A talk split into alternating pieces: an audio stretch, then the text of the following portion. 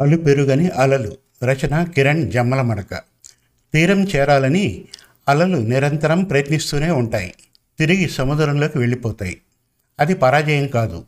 తీరాన్ని తాకి విజయం సాధించి వెళ్తాయి. తిరిగి మరో లక్ష్యంతో మళ్ళీ వస్తాయి. ఆ లక్ష్యాలకు అలుపు లేదు సంకల్పానికి పరాజయం లేదు. Young and energetic writer Kiran Jammalamadaka గారి అద్భుత సృష్టి ఈ కథ. ఈ కథ మన తెలుగు కథలు డాట్ కామ్లో ప్రచురింపబడింది. ఇక కథ ప్రారంభిద్దాం. ఒక చేతిలో నాన్న చెయ్యి చల్లని సముద్రపు గాలి అలల హోరు. నడుస్తుంటే మెత్తగా దిగే సముద్రపు ఇసుక. మాటిమాటికి కాళ్ళతో దోబూచులాడే అలలు. వాటి మధ్య నాన్న కబుర్లు. సునైనాకి ఎప్పటికీ ఒక మధుర జ్ఞాపకమే. నాన్న ఈ అలలు ఎంతసేపు వస్తాయి? ఇవి అలసిపోవా? అని అడిగిన సునైనాకు నాన్న చెప్పిన సమాధానం ఇంకా గుర్తే.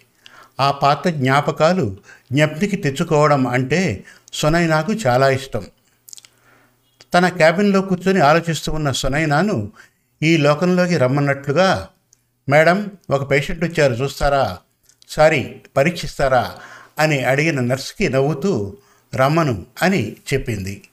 ఒక నడివయసు ఉన్న వ్యక్తి వచ్చి సునైనాని విష్ చేసి నించున్నాడు. నర్స్ అతనిని సునైనాకు దగ్గర ఉన్న బల మీద కూర్చోమని చెప్పి ఈయన సెకండ్ ఒపీనియన్ కోసం వచ్చారు మేడం. వేరే డాక్టర్ వాల్వ్ రీప్లేస్మెంట్ సర్జరీ చేయాలని చెప్పారట అని అతను తెచ్చిన రిపోర్ట్స్ చదవడం మొదలుపెట్టింది నర్స్ అన్నీ శ్రద్ధగా విన్న సునైన వచ్చిన అతని గుండెల దగ్గర వచ్చే చప్పుడులో ఏదో తేడా అని పసిగట్టింది. వెంటనే తన వేళ్ళని అతని గుండెల మీదకు పోనిచ్చింది. అక్కడ అతని స్కిన్ మీద నొక్కి మరింత శ్రద్ధగా వింది. నిర్ధారించుకోవడం కోసం స్టెథస్కోప్ని తీసేసి ఆమె చెవులను అతని గుండెలకు దగ్గరగా పొనిచ్చి మరీ వింది. ఆమె అనుమానం నిజమే. వచ్చిన అతనికి వాళ్ళు మూసుకుపోతూ ఉంది. అయితే అతనికి వెంటనే వాళ్ళు రీప్లేస్మెంట్ చేయనక్కర్లేదు. అంతకుముందు పిఎంసి అనే ప్రక్రియ చేయాలి. అందువల్ల నయం కాకపోతే అప్పుడు సర్జరీ చేయాలి. ఎందుకో పిఎంసి గురించి ప్రస్తావించలేదు. అదే విషయం అతనితో చెప్పింది. అతడు ఆనందించాలో లేదో కూడా అర్థం కాని అయోమయ స్థితిలో సరే అని వెళ్ళిపోయాడు. సునైనా నర్స్తో మళ్ళీ వస్తాడంటావా? అని నవ్వేసింది. దానికి నర్స్ కూడా నవ్వేసి నేను అదే అనుకున్నా మేడం. జనరల్గా మీ దగ్గరికి మీ కొలీగ్ డాక్టర్స్ వస్తారు కదా డిస్కస్ చేయడానికి. పేషెంట్ వచ్చాడేంటి? అని అనుకున్నా అని తాను నవ్వేసింది. కానీ ఆ నర్స్ నవ్వులో తన బాధ తాలూకు జీర కనపడనివ్వకుండా జాగ్రత్త పడింది. సునైనా ఛాంబర్ ఎప్పుడూ పెద్దగా రద్దీగా ఉండదు. సునైనా గురించి తెలియని వాళ్ళు మాత్రమే వస్తారు. అది ఒకసారి వచ్చాక మళ్ళీ రారు. ఒక కళ్ళు లేని డాక్టర్ దగ్గర వైద్యం చేయించుకోవడానికి అనారోగ్యం ఒకటే సరిపోదు. బోలెడంత ధైర్యము కావాలి. సాయంత్రం వరకు తాను ఐపాడ్లో ఆడియో మెడికల్ జర్నల్స్ వింటూ కొలీగ్స్తో కేసు డిస్కషన్స్ నర్స్తో కాసేపు జోక్స్ వేసుకుంటూ గడిపేది. ఆ రోజు కూడా అలాగే గడిపేసిన తర్వాత వెళ్ళిపోతూ రేపు ప్రోగ్రామ్స్ ఏమైనా ఉన్నాయా? అని రిసెప్షన్కి ఫోన్ చేసింది. అది ఒక రొటీన్ కాల్. అటువైపు నుండి నో అనే వస్తుంది. కానీ ఆ రోజు రేపు మీకు ఒక సర్జరీ ఉంది మేడం. మీరు ఓకే అంటే అపాయింట్మెంట్ ఫిక్స్ చేస్తాను. నేనే మీకు ఫోన్ చేయబోతున్నా. ఇంతలో మీరే చేశారు అని చెప్పేసరికి నమ్మలేనట్లుగా మళ్ళీ తాను విన్నది కరెక్టేనా? అని అడిగి నర్సుని కిందికి పంపించి మరీ నిర్ధారించుకుంది. ఆ పేషెంట్ తన గురించి తెలిసే ఒప్పుకున్నాడట. పైగా యూనివర్సిటీ డిగ్రీ ఇచ్చాక నాకు భయం ఏముంది అన్నాడట అని నర్స్ చెప్పింది. తన గుండె వేగం ఒక్కసారి పెరిగింది. తాను మొదటిసారిగా ఒక సర్జరీ చేయబోతున్నందుకు చాలా ఉద్వేగానికి లోనయ్యింది. ప్రాక్టీస్కి వచ్చి ఒక ఐదు సంవత్సరాలైంది తాను డాక్టర్ అవ్వాలనుకున్నదే సర్జన్ అనిపించుకోవడానికి. ఎన్నాళ్ళకి ఈ అవకాశం వచ్చింది? వెంటనే నాన్నకు ఫోన్ చేయాలి అనుకుంది. కానీ నాన్న ఫోన్ కలవడం లేదు. నాన్న టూర్కి వెళ్తున్నాను అని చెప్పారు. సిగ్నల్స్ ఉండని ఒక ఏజెన్సీ ప్రాంతం అని కూడా చెప్పారు. అయినా తాను అప్పుడప్పుడు ప్రయత్నిస్తూనే ఉంది. అలా సిగ్నల్ లేని చోటికి వెళ్ళడం ఎందుకు అని మనసులోనే తిట్టుకుంది. తన భర్త సిద్ధ్కి ఫోన్ చేసి విషయం చెప్పింది. ఇద్దరూ సంతోషంలో మునిగి తేలారు. వెంటనే ఇంటికి బయలుదేరింది. లోపలికి వెడుతూ వెనక్కి వచ్చి తన నేమ్ ప్లేట్ మీద తన పేరుకు ముందు ఉన్న డాక్టర్ అన్న అక్షరాలను చేత్తో ఆప్యాయంగా తడిమి లోపలికి వెళ్ళింది. తన రూమ్లోకి వెడుతూనే తన స్మార్ట్ ఫోన్ని స్పీకర్కి కనెక్ట్ చేసి వాట్సాప్ మెసేజెస్ని ఆడియో మోడ్కి పెట్టి వినడం మొదలుపెట్టి ఫ్రెష్ అవసాగింది అందులో మామూలు సందేశాలు తప్ప ముఖ్యమైన సందేశాలు ఏమీ లేవు. తన బెడ్ పక్కనే ఉన్న తన తండ్రి ఫోటోని సిద్ తన కోసం ఎంగ్రేవ్ చేసి ఇచ్చాడు. ఉబ్బి ఉండడం వల్ల వాళ్ళ నాన్నను ముట్టుకున్నట్టే ఉంటుంది సునైనాకు ఆ ఫోటో తన ఒడిలోకి తీసుకొని తడుముతూ సునైనా తన గత స్మృతుల్లోకి వెళ్ళింది. ఆ రోజు తనకి ఇంకా గుర్తు. అప్పుడు సునైనాకి ఐదారు సంవత్సరాల వయస్సు. తాను స్కూల్ నుంచి రాగానే ఒక మూల కూర్చొని డల్గా ఉంటే నాన్న వచ్చి ఏమైంది? అని అడిగాడు. దానికి సునైనా నేను క్రికెట్ ఆడగలనా నాన్న? అని అడిగింది. ఒక్క క్షణం మౌనం తర్వాత ఏమో ఎవరికి తెలుసు? ప్రయత్నిస్తే కానీ తెలియదు నీకైనా నాకైనా. లోపాలు అందరికీ ఉంటాయి. ఏం చేయాలో నిర్ణయించుకున్నాక చేసే పద్ధతి మారుతుంది కానీ చేయాల్సింది కాదు అని తనకున్న మిగిలిన ఇంద్రియాలకు ఎంత శక్తి ఉందో తెలియజేశాడు వాళ్ళ నాన్న శేఖర్. బాల్ బ్యాట్ వికెట్స్ ఎలా ఉంటాయో వివరిస్తూ అవి తాకితే ఎలా ఉంటాయో తన చేతికి అందించి వివరించాడు. తన కోసం రేకుతో ఒక పిచ్చి లాంటిది తయారు చేసి బాల్ ఆ రేకు పైన పడితే ఎలాంటి శబ్దం వస్తుందో రేకు మీద పడిన ఎంతసేపటికి బాల్ వస్తుందో తెలియజేయడానికి తన శరీరానికే తగిలేటట్టు బాల్ వేసి వివరించాడు. మొదటి దెబ్బ మాత్రం సునైనాకి చాలా గట్టిగా తగిలింది. కానీ తాను వెనుకాడలేదు. వాళ్ళ నాన్న వద్దనలేదు చివరగా బాల్ లోపల ఒక చిన్న బ్యాటరీ విజిల్ పెట్టి ఆ శబ్దాన్నే వినమన్నాడు. ఆ శబ్దం ఆధారంగా సునైనా చాలాసార్లు ఆమె బ్యాట్ బాల్స్కి తగలలేదు. ఇద్దరూ విసుగు లేకుండా ప్రయత్నిస్తూనే ఉన్నారు. సునైన వాళ్ళ అమ్మ అప్పటికే రెండుసార్లు వచ్చి తిట్టి వెళ్ళింది ఈ అర్థం లేని పని చూసి. సునైనాకు ఏ సంగీతమో నేర్పించాలి కానీ ఇలా సునైనా ఏది అడిగితే అది చేయడానికి సిద్ధమవుతున్న తన భర్తని గట్టిగానే విసుక్కుంది. మరికొన్ని ప్రయత్నాల తర్వాత మొదటి బంతి బ్యాట్కి తగిలింది. ఆ క్షణం ఇద్దరి మొహాలు వెలుగుతో నిండిపోయాయి. సునైనాకి ఆ టెక్నిక్ బాగా అర్థమైంది. చాలా ఖచ్చితంగా బాల్ని అంచనా వేయగలుగుతోంది. ఈ సంఘటన ఇద్దరికీ చాలా అవసరం. ఒక పిల్లాడికి లేదా పిల్లకి చదువు తెలివితేటలు కంటే ఆత్మవిశ్వాసం చాలా ముఖ్యం. పిల్లలకి ఆత్మవిశ్వాసం దెబ్బతిన్న రోజే వారి పతనం ప్రారంభమవుతుంది. ఈ విషయం శేఖర్కి బాగా తెలుసు. ఇంతకాలం సునైనాకి థియరీ బాగానే చెప్పాడు కానీ నిరూపించే అవకాశం రాలేదు. ఈరోజు ఈ సంఘటనతో ఆ లోటు తీరింది. ఆ రాత్రి శేఖర్ నిద్రపోలేదు. తన భార్య కళ్యాణికి సునైనా ఎంత బాగా ఆడిందో వివరిస్తూనే ఉన్నాడు. కళ్యాణికి మాత్రం శేఖర్కి తన కూతురు మీద ఉన్న ప్రేమ దేనికి దారి తీస్తుందో అని భయపడసాగింది. అందరిలాంటి పిల్ల అయితే అర్థం చేసుకోవచ్చు. కానీ సునైనాకి కళ్ళు లేవు. దానికి తగ్గట్టు ఉండాలి కానీ అది ఏం అడిగితే అది సరే. ఎంతవరకు సబబు అని ఆమె ఆలోచన. అలా కొంతకాలం గడిచాక హై స్కూల్కి తన ఊరి పక్కనే ఉన్న పెద్ద స్కూల్లో చేర్పించాడు శేఖర్. సునైనా బాగానే చదువుకుంటూ ఆటల్లో పాటల్లో అన్నిట్లోనూ చురుగ్గా పాల్గొంటూ వస్తుంది.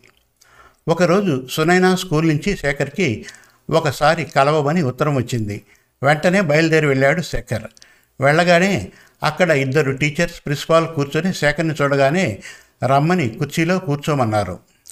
శేఖర్కి ఎందుకు గుండె దడగా ఉంది? ఏం చెబుతారు? అని. ప్రిన్సిపాల్ గారు మెల్లగా సునైనా చాలా కష్టపడుతోంది కానీ ఆ కష్టానికి తగ్గ మార్కులు రావడం లేదు. ఇదే కష్టం తనలాంటి వాళ్ళ మధ్యలో ఉంటే ఆమె ఫస్ట్ వస్తుంది. సో మీరు సునైనాని బ్లైండ్ స్కూల్కి పంపిస్తే బాగుంటుంది అని అనగానే శేఖర్ తట్టుకోలేకపోయాడు. సునైనా జీవితంలో చూడలేదు అని తెలిసిన రోజు ఎంత బాధపడ్డాడో ఈరోజు కూడా అంత బాధపడ్డాడు. ఏ మాటైతే వినకూడదని తాను కష్టపడ్డాడో ఆ మాటే వినాల్సి వచ్చింది ఈరోజు అంతలోనే తమాయించుకొని ఒక రెండు క్షణాల మౌనం తర్వాత ఎందుకు సార్? చదువులో పాస్ అవుతోంది కదా అని తడారిన గొంతుతో అడిగాడు. దానికి ప్రిన్సిపాల్ మాది చాలా పేరు ప్రఖ్యాతులున్న స్కూల్. మీ పాప స్పెషల్ చైల్డ్. మీరు ఎంత సమానంగా పెంచాలన్నా ఆమె లోపం కప్పిపుచ్చలేరు కదా. మీరే ఆలోచించండి. పైగా టీచర్స్ టైం కూడా ఎక్కువ స్పెండ్ చేయాల్సి వస్తుంది తన మీద. మీరు కొంచెం మా తరఫున కూడా ఆలోచించాలి. ఒక్క స్టూడెంట్కి మార్కులు తక్కువ వచ్చినా స్కూల్ యావరేజ్ తగ్గిపోతుంది. శేఖర్ గారు ఇప్పటిదాకా అంటే చిన్న తరగతులు కాబట్టి పర్వాలేదు.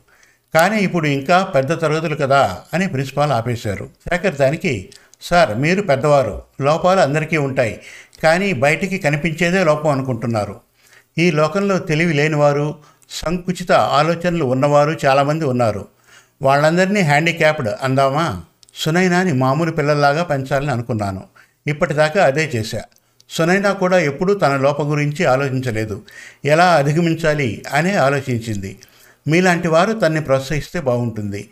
మీ టీచర్ సమయం ఎక్కువ తీసుకుంటుంది అనుకుంటే నన్ను క్లాస్ రూమ్లోకి అనుమతి ఇవ్వండి. నేను ఉద్యోగం మానేసైనా తనతో ఉంటాను. మీకు శ్రమ కలిగించను అని ప్రాధేయపడ్డాడు శేఖర్. ఇది అంతా వింటున్న గీతా టీచర్ ఆ మాటలకి చెలించిపోయింది. ఆమె వెంటనే కలగజేసుకొని ప్రిన్సిపాల్తో సార్ నాకు ఒక అవకాశం ఇవ్వండి. నేను తనతో ఉంటాను. మార్కులు స్కూల్ యావరేజెస్ దాటి ఆలోచించండి సార్ ప్లీజ్ అని తాను ప్రిన్సిపాల్ని రిక్వెస్ట్ చేసింది. ప్రిన్సిపాల్ ఇక ఏమీ అనలేక అయిష్టంగానే ఒప్పుకున్నాడు. శేఖర్ గీతా టీచర్ వైపు కృతజ్ఞతతో చూసి బయటకు నడిచాడు. ఒక్కసారి ప్రిన్సిపాల్ రూమ్ని నిశ్శబ్దం ఆవరించింది. వస్తాను సార్ అని గీతా టీచర్ కూడా వెళ్ళిపోయింది. గీతా టీచర్లో ఒకసారిగా ఒక తెలియని ఆవేశం కమ్ముకొచ్చింది. అయితే ఆమె ఆవేశం చిచ్చుబుడ్డిలో లేచే మంట లాంటిది కాదు. అగ్నిపర్వతంలో ఉండే లావా లాంటి మంట. అంత తొందరగా చల్లారేది కాదు. తనకు తెలియకుండానే సునైనా విషయంలో శేఖర్ బాధ్యతను తాను తీసుకుంది. సునైనా లాంటి స్టూడెంట్తో ఎలా మాట్లాడాలో ఎలాంటి ఎయిడ్స్ పెట్టాలో ఎంతవరకు వాటిని ఉపయోగించాలో తెలుసుకుంది. సునైనా లాంటి విద్యార్థినికి ఎక్కువ సాయం చేయకూడదు. అది వారికి ఇష్టం ఉండకూడదు వారికి తప్పనిసరి పరిస్థితుల్లోనే సాయం చేయాలి. కానీ అది గమనించడం చాలా కష్టం. అది గీతా టీచర్ అర్థం చేసుకుంది. ఇది ఒక ఛాలెంజ్ లాగా తీసుకుంది. అయితే అది ప్రిన్సిపాల్ మెప్పు పొందడానికో శేఖర్ చేత థ్యాంక్స్ చెప్పించుకోవడానికో కాదు. తన కోసం తన సామాజిక బాధ్యత కోసం. వేరే టీచర్స్ మిగిలిన స్టూడెంట్స్ ఒక సైన్యంలాగా సునైనాకి అండగా ఉన్నారు. దానికి సారథ్యం వహించింది కూడా గీతా టీచరే. మిగిలిన టీచర్స్ కూడా తమ వంతు సహాయం అందించారు. అలాగని సునైనాని ప్రత్యేకంగా చూడలేదు. సునైనా మీద జాలి చూపించలేదు. సునైనాకి ఒక మంచి వాతావరణం తయారు చేసింది ఈ మార్పు. సునైనాలో చాలా మార్పు తెచ్చింది. తాను అన్ని రంగాల్లో రాణించడం మొదలుపెట్టింది. ఒకరోజు గీతా టీచర్ పాఠం చెబుతూ ఉండగా ఆఫీస్ బాయ్ నోటీస్ ఇచ్చాడు. ఆ నోటీస్ సారాంశం ఏంటంటే అడ్వెంచర్ క్లబ్ వాళ్ళు పర్వత అధిరోహణ పోటీలు రాబోయే నెలలో ముప్పైవ తారీఖున నిర్ ఈ పోటీలో ఎక్కవలసిన పర్వతం ముప్పై ఆరు అడుగులు. ఎత్తుతో సక్రమైన దారి లేకుండా ఉన్నటువంటిది. మీలో పాల్గొనాలి అనుకునేవాళ్ళు వచ్చే వారంలోగా మీ పేర్లను ఇవ్వగలరు అని టీచర్ చెప్పగానే సునైనా తన పేరును నమోదు చేసుకోమని అడిగింది. ఒక్క క్షణం ఆందోళనకు గురైన గీతా టీచర్ వెంటనే తేరుకొని పేరు నమోదు చేసుకుంది. లిస్ట్ పంపిన వెంటనే ప్రిన్సిపాల్ దగ్గర నుంచి గీతా టీచర్కి పిలుపు వచ్చింది. అక్కడ ప్రిన్సిపాల్ గీత మీరు సునైనా పేరును స్కూల్ కాంపిటీషన్కి ఇచ్చారు. మనం దానికి అనుమతి ఇవ్వలేం. అది చాలా ప్రమాదకరం. తను చూడలేదు. అది మీకు కూడా తెలుసు. మామూలు వాళ్ళకే ఆ పర్వతం ఎక్కడం చాలా కష్టం. అలాంటిది తను ఎలా అని అనే లోపలే గీత టీచర్. కానీ తను చాలా ధైర్యవంతురాలు. పైగా మన తోటలో ఉన్న చిన్న చిన్న పర్వతాలు ఎక్కిన అనుభవం కూడా తనకు ఉంది అన్నారు గీతా టీచర్. దానికి ప్రిన్సిపాల్ అవన్నీ కృత్రిమంగా తయారు చేసినవి. కానీ ఇది నిజమైంది. పైగా ముప్పై ఆరు అడుగులు ఎత్తు. సక్రమంగా లేని దారి అక్కడక్కడ బండరాళ్ళతో ఉంటుంది. నిజమే సార్ కానీ అది తనకు కష్టం కావచ్చు. చాలా ప్రయత్నం కూడా కావాలి. ఆ కృషి తాను చేయడానికి ముందుకు వచ్చినప్పుడు మనం కూడా మన వంతు ప్రోత్సాహం అందజేద్దాం సార్. దయచేసి అనుమతించండి అని ప్రాధేయపడింది. ప్రిన్సిపాల్కి తనకేమైనా అవుతుందేమో అని భయం కానీ కాదనలేకపోయాడు. చివరికి సరే అన్నాడు. సునైనా దీర్ఘ ఆలోచనలో ఉంది. ఆ కొండని ఎలా ఎక్కాలని దాని గురించి పెద్దగా ఏమీ తెలియదు ఎలా అని ఆలోచిస్తూ ఉండగా సిద్ధ్ అక్కడికి వచ్చి ఏంటి సునైనా అలా ఆలోచిస్తున్నావు? అని అడిగాడు. దానికి సునైనా తన భయం చెప్పింది. దానికి సిద్ధ్ నీ నోటంట భయం అనే పదం వినడం చాలా ఆశ్చర్యంగా ఉంది. నీకు లేని దారి గురించి ఆలోచించకు. నీకు ఉన్నదానితో ఎలా సాధించాలి అని ఆలోచించు. నీకే అర్థమవుతుంది అని భుజం తట్టి వెళ్ళాడు. సిద్ధి చెప్పింది వినడానికి బాగానే ఉంది కానీ ప్రాక్టికల్గా ఎలా అని అన్యమనస్కంగానే తన రూమ్కి వెళ్ళిపోయింది. మన్నాడు సిద్ తనని వెతుక్కుంటూ వచ్చి తనని స్కూల్ స్టోర్ రూమ్కి తీసుకెళ్ళాడు. సిద్ క్లే మోడలింగ్లో సిద్ధహస్తుడు. నమూనాని ఖచ్చితంగా తయారు చేస్తాడు. అదే విద్యను ఉపయోగించి సునైనా కోసం ఒక ఆరు అడుగుల కొండని అచ్చం పోటీ కొండలాగానే తయారు చేశాడు.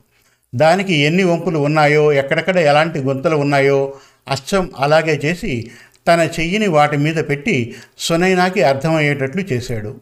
అర్థమైపోయింది సునైనాకి. మొత్తం ఆ కొండని ఆకలింపు చేసుకుంది. పోటీల్లో మూడవ స్థానం వచ్చింది. వెంటనే ప్రిన్సిపాల్ గారు సునైనా దగ్గరకు వచ్చి కంగ్రాట్ సునైనా నీలాంటి స్పెషల్ కిడ్ నార్మల్ కిడ్తో పోటీ పడడం నెగ్గడం అంటే మాటలు కాదు. ఈ విషయం ప్రెస్కి చెబుతాను అన్నాడు. సునైనా నాలో ఏ ప్రత్యేకత లేదు సార్. నేను అందరిలాంటి పిల్లనే సార్. నేను ప్రత్యేకం కాదు దయచేసి నన్ను ప్రత్యేకం చేయకండి అని సున్నితంగా తిరస్కరించింది. దానికి ప్రిన్సిపాల్ సునైనా నిన్ను అర్థం చేసుకోవడానికి ఇంతకాలం పట్టింది నన్ను మన్నించు అని మనసులో అనుకొని ఆప్యాయంగా ఆ రోజు నుంచి సిద్ సునైనాతోనే ఉన్నాడు.